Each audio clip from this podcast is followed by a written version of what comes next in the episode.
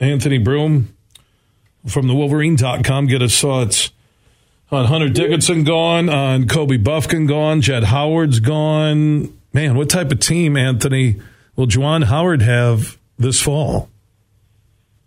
Uh, as of now, it doesn't look like a very good one, uh, to be honest with you. Um, you know, that's all contingent on obviously internal uh, guys that get better. There's going to be, you know, they they have quite an expansive board when it comes to the transfer portal right now. But you know, in order for them to, you know, get to where they want to be, you're going to need a couple of Hunter Dickinson caliber players, um, you know, former All Americans, those type of guys that can raise the ceiling of your team. And, and unfortunately, you're only losing them right now. They're they're not coming through the doors. So, yeah, it's um, it's it's impossible to speculate until you kind of see the dust clear.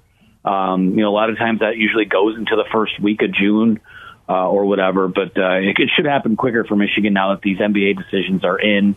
Uh, I don't see Jett, Jett Howard's not coming back. The way Kobe Bufkin's Instagram post was worded, he's not coming back, and I certainly don't think that Hunter Dickinson. Uh, I think everything that went down with that, I think that door is, is slammed shut as well. So it's it's tough to say. It's tough to say, but if the the bones of this team are what's already on the roster, um, you know, you're not sitting there wondering if how you stack up with Michigan State or Purdue or Indiana. You're sitting there wonder, you know, are, are you better than Minnesota? Are you better than Nebraska? That's how damaging uh, the last couple of weeks have been, and it's uh, it's not good. Um, they needed some sort of off-season momentum, and it's going the other way right now. Have you heard anything? Because again, between how quick it happened with Hunter, then you throw in April Fools and what to believe, especially with Twitter. You know, April Fools was not invented uh, to have Twitter uh, out there. Any reason uh, why Hunter left? Is it because the team's not going to be any good? Was there chemistry issues, uh, coaching connection issues? Uh, is there a big money deal maybe at some place like Maryland that has Under Armour money uh, behind it where Hunter could get big cash and be close to home? Uh, any specific reason why the sudden announcement that he was gone?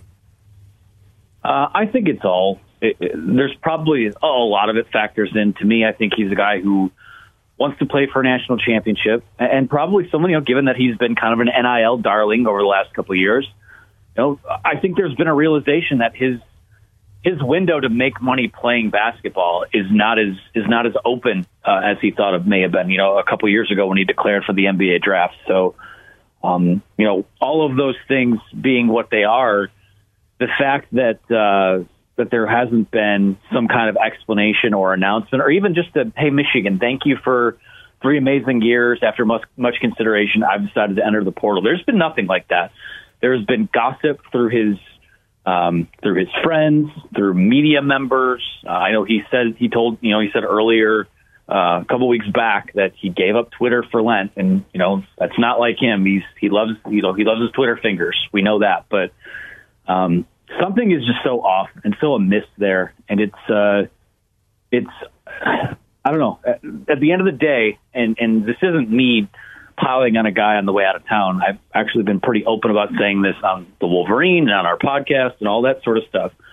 Hunter Dickinson's number one fan is Hunter Dickinson, and he's gonna do he's gonna do what he wants to do. And you know, being closer to home, having a chance to win a national title somewhere else, or even just making more money somewhere else. Um, to me, that's what it kind of checks out as. But you know, in terms of a legacy at Michigan and a way the um, you know, the way that it's gone down on the way out the door, um, it is tarnished, and it's a bummer because you know he he did co- accomplish quite a bit.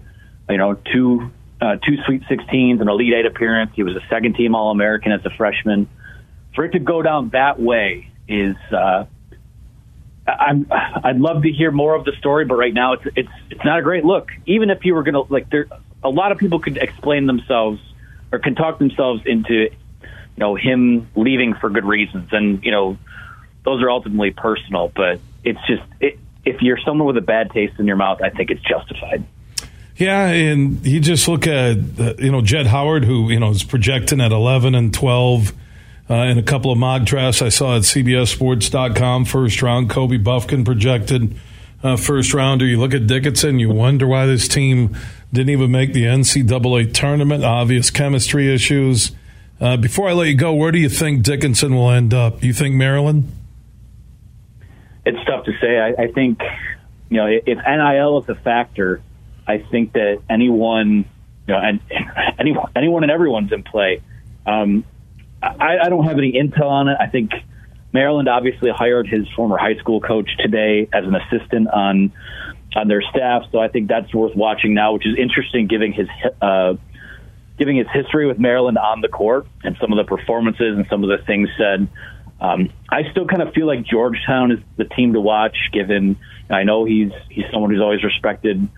Uh, Ed Cooley, he'll be entering as a graduate transfer, and uh, you know, he's probably looking for a combination of grad schools plus the NIL package. He Wants to go back closer to home, play with some of his his friends, some of his guys. Uh, I would imagine. So, yeah, those are the ones that make sense. I had heard some Duke buzz over the weekend. I don't know how realistic that is. Um, but yeah, I, I think that anyone uh, he's heard from a lot of teams apparently, and uh, anyone who's willing to step up and make a competitive NIL offer, I think is is on the table. And he's a unique guy, so who knows where it could be.